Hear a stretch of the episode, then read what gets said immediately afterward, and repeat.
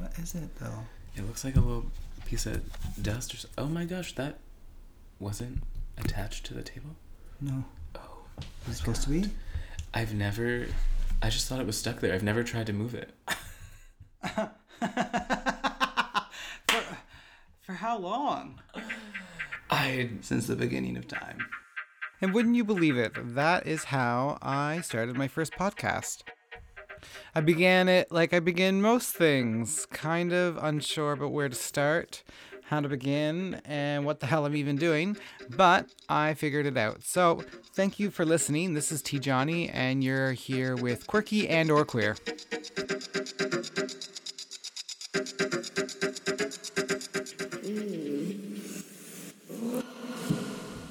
For my first official podcast, I couldn't really think of anyone better than my friend Richard Martin, who has also been a huge supporter in me getting this project off the ground. I think I've been talking about it for a couple months now, and every couple days or so, he would message and be like, So, when are we doing our interview? So, I finally caved and did the interview with him, and it was a really great opportunity to talk about our weird, absurd upbringings and the lives that we've lived and continue to live, and talk a little bit about his music and his projects and things that inspire him.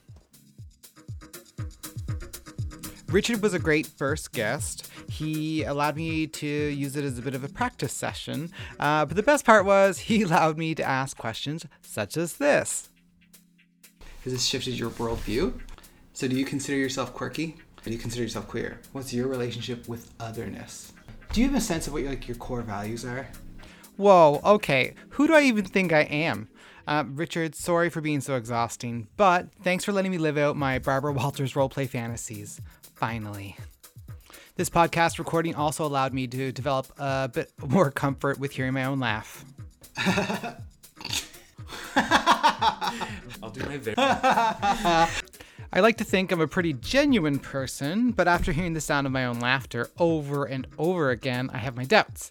Thankfully, uh, Richard and I laughed together for the most part. So let's uh, get into it, shall we? Welcome to Quirky and or Queer. We recorded and drank tea in Richard's beautiful bedroom in the north end of Halifax. It was less intimate than you probably think. I'm looking at you, Mom. Uh, but we began by talking about otherness. So, do you consider yourself quirky? Mm, no. I.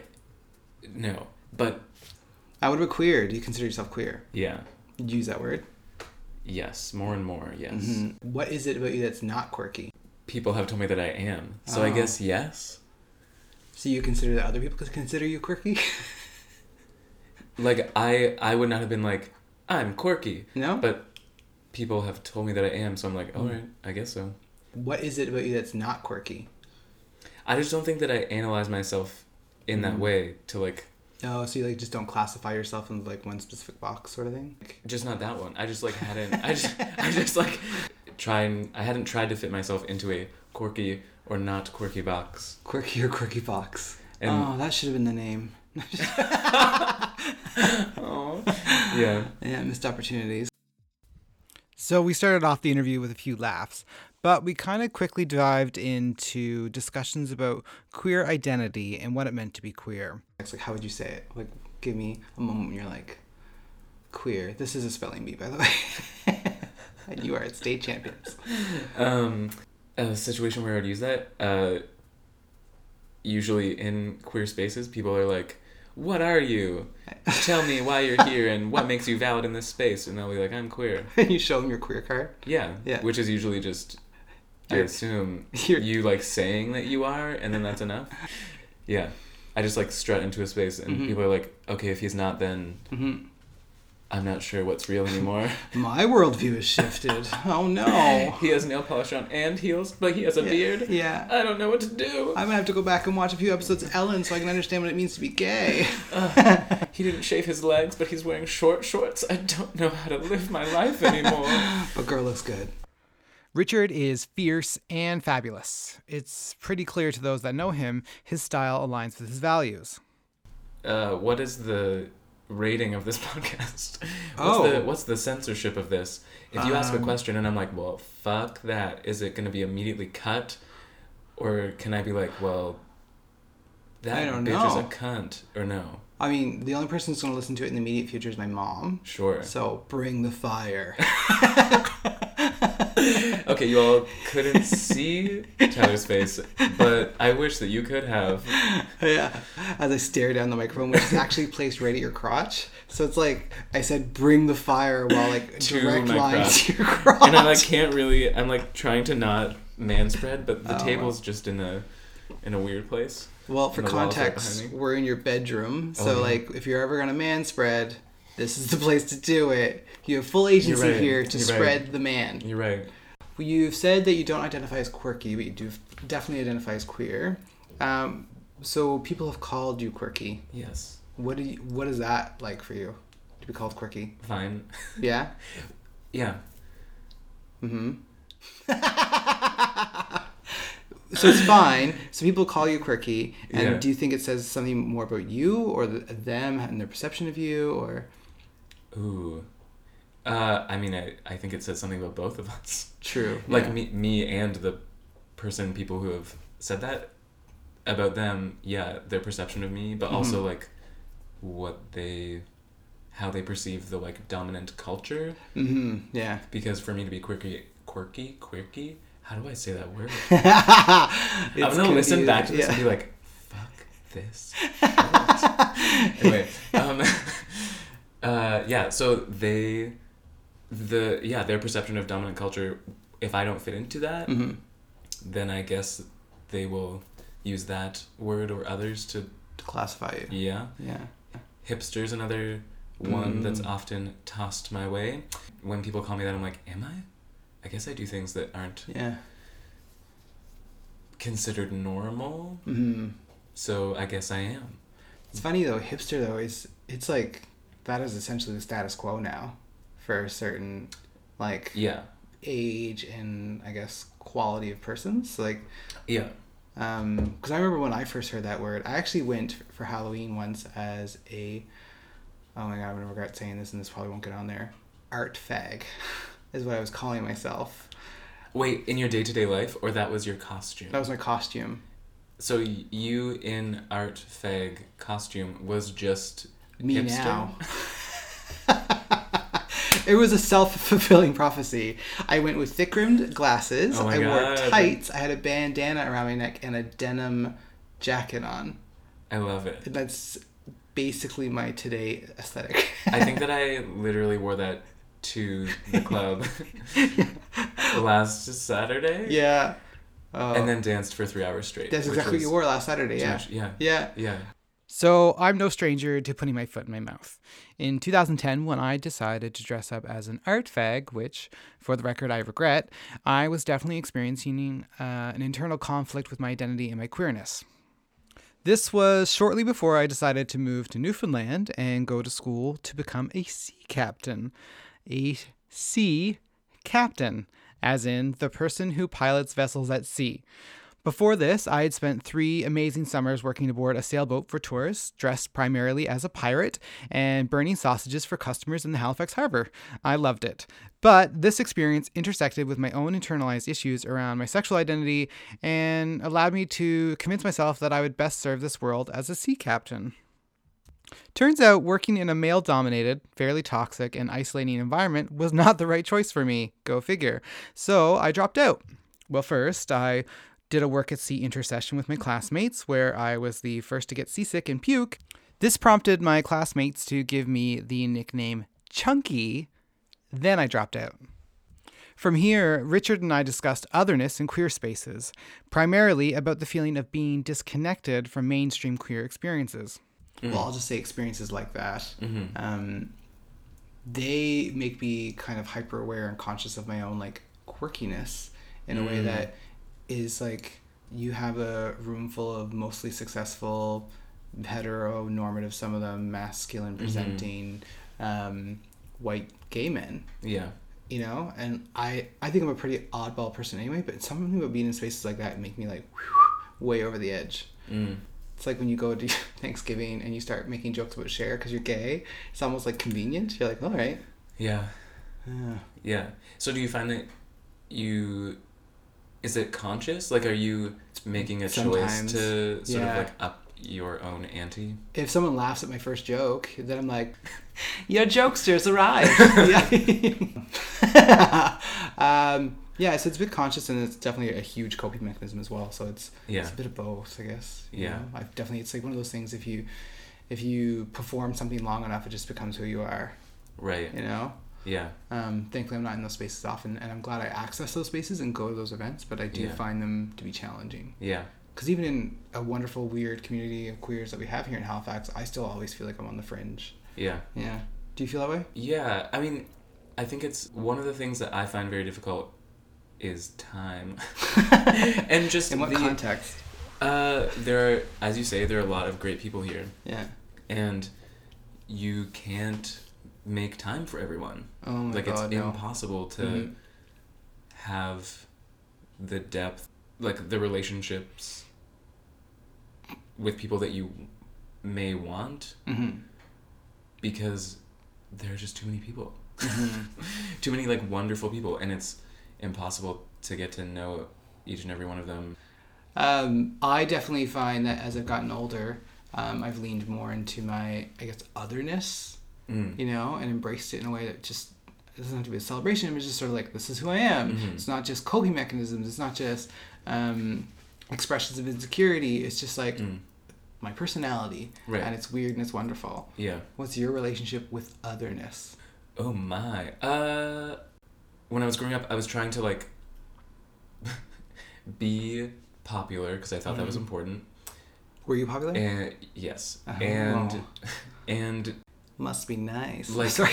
but part like part of that though was also like making sure that everything I did and how I presented to the world allowed me to exist Mhm. there. So all of the things that I wanted to do that would fall outside of that, Mhm. I immediately was like, "Oh, I can't do that." Oh, okay. Like what? Um, I mean, not be straight.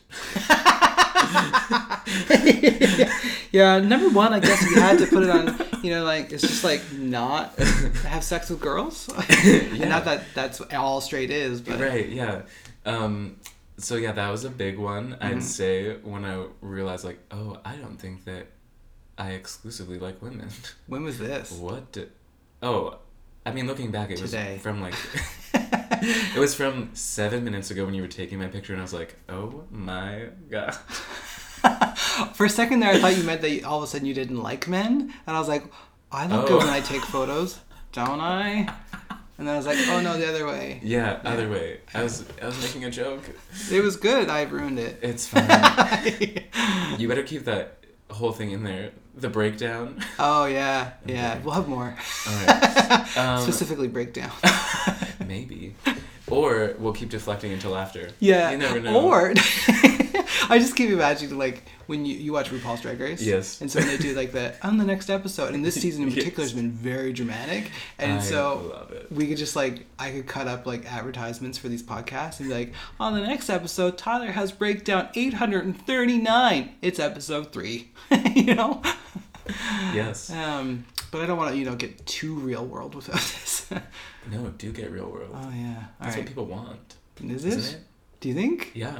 I don't know. I think we spend so much time trying to figure out what's we can commodify about our own personal lived experiences, hmm namely like a podcast, perhaps Yes. called Quirky and or Queer. hmm Keep Uh, listening. Yeah, yeah, yeah. Uh, thanks, mom. and that one cousin I don't talk to. Oh, you know who you are now, cousin. Yeah. Damn. Yeah. Um, but we spend so much time commodifying like our lived experiences that it's like I don't know, who are we? What do the people want?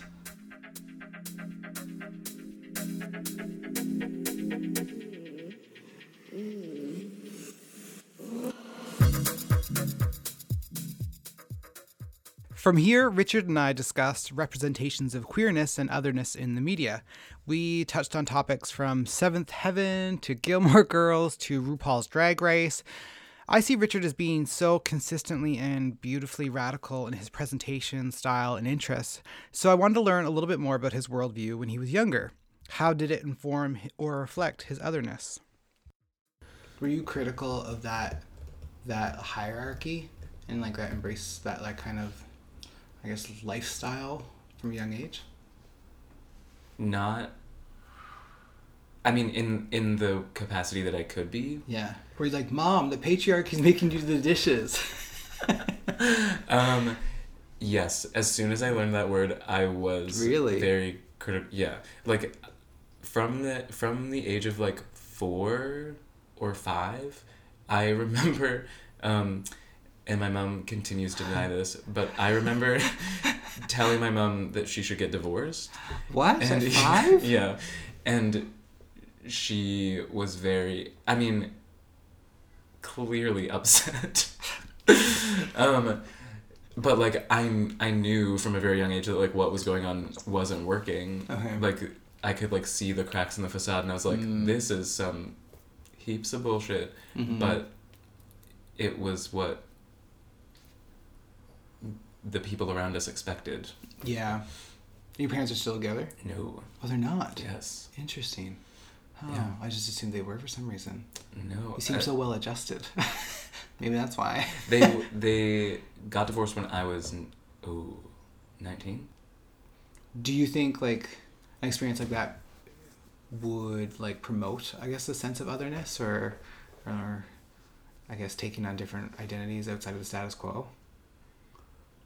M- mine? Yeah, I just because I think I I think I know a lot of people who come from like less traditional families, or I guess that's traditional now. Most like it's more people are likely to get divorced than they are to stay together Mhm. forever. But Mhm. I think that going through that kind of challenge and trauma in your teens and young adulthood, I've experienced that other that kind of generates maybe conflict within the person that could come out as quirkiness or otherness or Hmm. you know soul searching. Yeah. However, I also think that it took me moving to Halifax and being Mhm. like fully separated from all of the constructs that sort Mhm. of upheld the person that I was built to be as a kid. Mm-hmm. It took me moving here and having none of that to fully start to understand myself just as Mhm. like a general human person and Mm-hmm. um yeah it's been like wild and exciting but that wasn't till i was like 22 Yeah, and how old are you now? Twenty six. 26 27 in like three weeks In three weeks. Yeah. What are you gonna do for your birthday? uh, i don't know Direction change. i don't know i might it might be like be releasing my music which would be oh yeah. Pretty cool to do that around then um yeah Cause you're you. Cause I know you're a songwriter and musician, and you're a writer, and you do creative things. Mhm. Um, what other identities am I missing? What other things would you describe? Would you describe yourself as? Oh my gosh. Um, I guess I like to explore Uh-huh. stuff, and whether that be like nature or like art stuff. But I like to dabble in other stuff. Like I like to draw and paint and Mm. taking a pottery class for the second time. Mm. Um, like to run. I'm. I signed up for a fifty kilometer race this What? summer, and that's gonna be That's more than a marathon, isn't it? Yes, it's an ultra marathon technically. Um, and then there's the 100 kilometers, and then there's the 50 kilometers. One hundred kilometers. Uh, the 100 miler is 100 miler. Oh, I tuned out. kilometers. Yeah, they have 36 hours to run it. We also have 36 hours to run the 50, but like Yeah. you could walk that. I don't have the endurance to drive 167 kilometers. Yes, you do. Barely. I have to stop for a donut at like um, kilometer 100. Oh, I mean, you have food and water with you. If you didn't, Yeah. you would die. Oh my There's gosh. also there's like first aid and like rest stations along the way. Mm, Is So you can, like, stop Padres and like to do the, my last rites because I'm gonna need it. Like, like kilometer five. I think growing up with a sense of otherness, you are often aware of inequities. As Richard says, you see the cracks in the facade. So much of the experience of growing up different involves reflecting on where you think you fit. I don't think this is limited to just marginalized groups either. Pretty much everyone has an experience of otherness. Some are just afforded more privilege and opportunity. For instance, being able to record a podcast mostly from your mom's basement, even though you are in your mid 30s and should have maybe, oh, I don't know, settled down and had a family like we were all told we were supposed to do, is preferable. Or maybe it isn't. As you can hear, Richard is incredibly eclectic in his interests and motivations. It's part of what makes him so special. He is releasing his very first album this month, and I had the opportunity to photograph his album recording at the Music Room in Halifax in the late fall of last year. We talked a little bit about his motivations for recording his album and what draws him to the music that he creates. Mm, I would say music is the thing that I'm the thing that I'm good at, Mhm. which is even saying that is feels weird. Um, You recorded an album. I was there. I took photos. I said that with upward inflection, like it was a question, but I know the answer. I know it. yeah. Yeah. So you're gonna release it probably around your birthday. Yes. Early to mid February is the plan. Mm. What are your thoughts about that? Um, it's both very exciting Mhm. and also uh, nerve wracking. And then I'm like, why is it nerve wracking? Mm. I go through like a cycle of being like, this is amazing, and then being like, holy shit, what the fuck am I doing? And then Mm-hmm. I shouldn't care this much about it. Or like I should be able to I should be able to be like this is good cuz it is, I think. And then and like therefore because it's good, let other people listen to it and that be fine and let them like experience it and um have a like form an opinion ar- around it Mm-hmm. and that should be fine. But it terrifies me. Mhm. Fair enough. Putting yourself out there is pretty intense. Yeah. Putting yourself out there is intense, but Richard does it with compassion and whimsy. I think many of us who have experiences of otherness within our own communities are drawn to creating and putting ourselves out there. I know I was and currently am. There's a particularly dark period between 2000 and 2004 where I wrote a lot of deep, personal, and terrible poetry. Now I just hope people will listen to this podcast and let me take their picture. Richard was kind enough to allow me to use one of his songs for this recording. I had asked him which of the songs in the album was most representative of his experiences with otherness.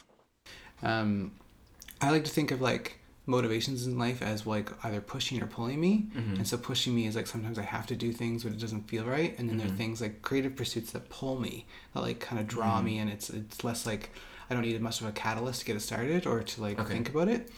Do you have a sense of like things in your life that are pulling you right now?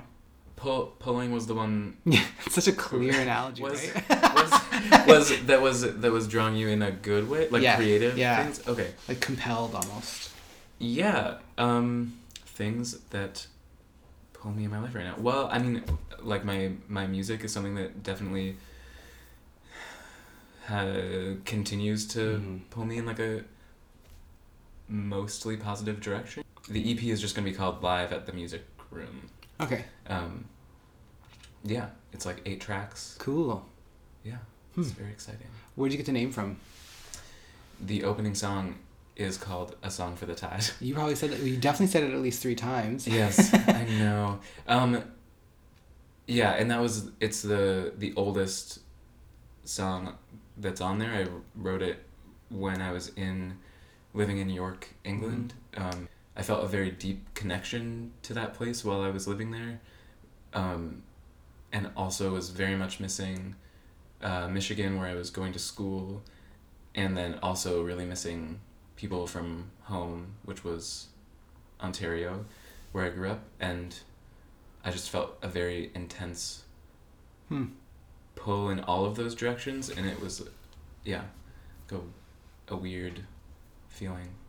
Uh, so for the tide is the name I'm going by. Sweet. So for the tide. For the Tide, yep. Um, Songs for the Tide is my Instagram handle, I guess is what it's called. Um, and then, Is there any song on your album that you think is like most indicative of like your otherness? That describes it or gives you yeah, insight? yeah. Um, uh, the uh, the second song is called "Come On Over," and Come on over, okay. the first two chunks of it are.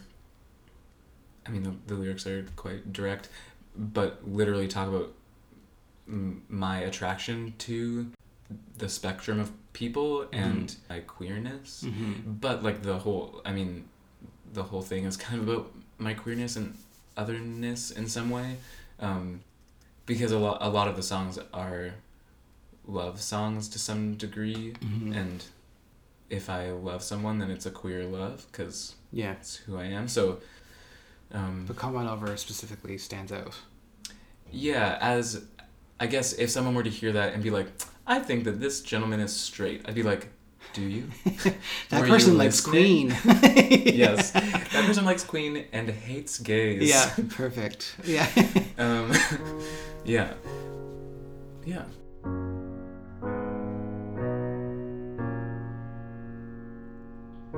Take note of the thoughts he conjures. Skin to skin means more when your heart is sure. Or empower your soul with a touch of gold from her lips. So bold so ready for you to come home.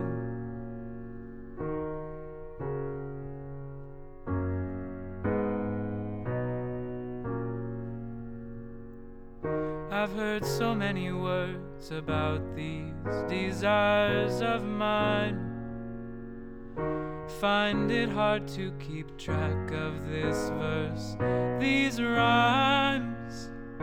I don't find these rest too restful anymore. And now I know for sure not even love can hold me. Not even love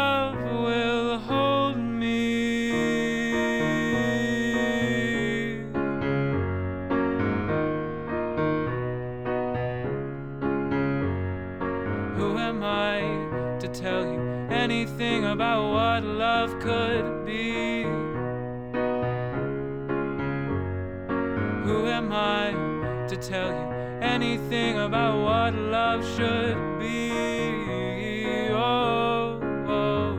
and who are you to tell me anything about what love could be?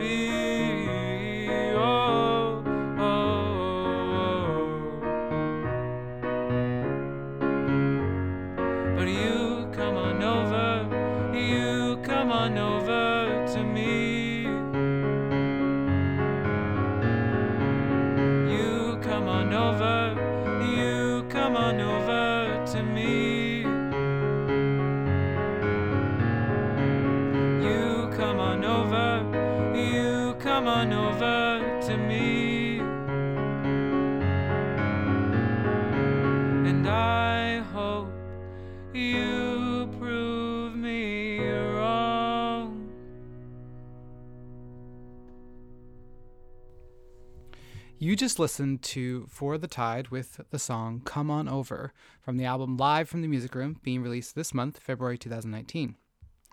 I love the fabulously quirky and or queer people in my life and in this community of Halifax, Nova Scotia. Throughout Halifax, there are people rejecting the status quo and disrupting inequitable patterns through their art and their existence. Richard's music is filled with references to the things that push and pull him, that label him and define him. Like his music, Richard is unique and queer. The fact that I'm queer all, informs how I approach everything. Like because I had to critically think about my own identity in Mhm. a in a way because as a kid I was given expectations like this is how you shall be and it will fit fine. hmm And then at some point I was like it doesn't. Well, I think as soon as you have a, a sense of otherness, it makes you wonder, what am I here for? Right. Who am I? Right. Yeah. Yeah. yeah. So very Barbara Walters, who are you? A plus podcasting work. Yeah, yeah. I'm so happy I got to interview Richard for this first episode. I learned a lot about the process of interviewing someone for the purposes of a podcast, but I also learned a lot about Richard. Thank you for listening to Quirky and or Queer. Background and intro music is provided by Field Note. The song is called French Boys. You should look it up. Uh, thank you to you for listening and to Richard for joining on the podcast. And also, again, always thank you to my main sponsor, my mother, because without the freedom and privilege of being able to live in her house, I would not be able to do creative side projects. Please follow Richard on Instagram at Songs for the Tide and look out for his first album and music videos live from the music room out this month. There was about an hour of material from the interview with Richard that I didn't have time to put into this podcast, and I'm hoping that some of it will show up later in a podcast focused on how awkward and weird the world can be. But for now, I will leave you with this little tidbit without context. Thank you so much for listening. Goodbye. Did not know what to say or do.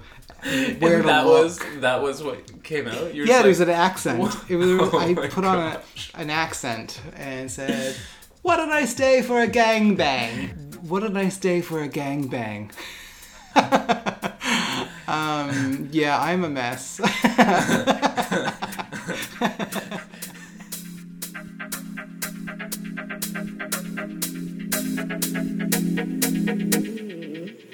Mm, mm, mm.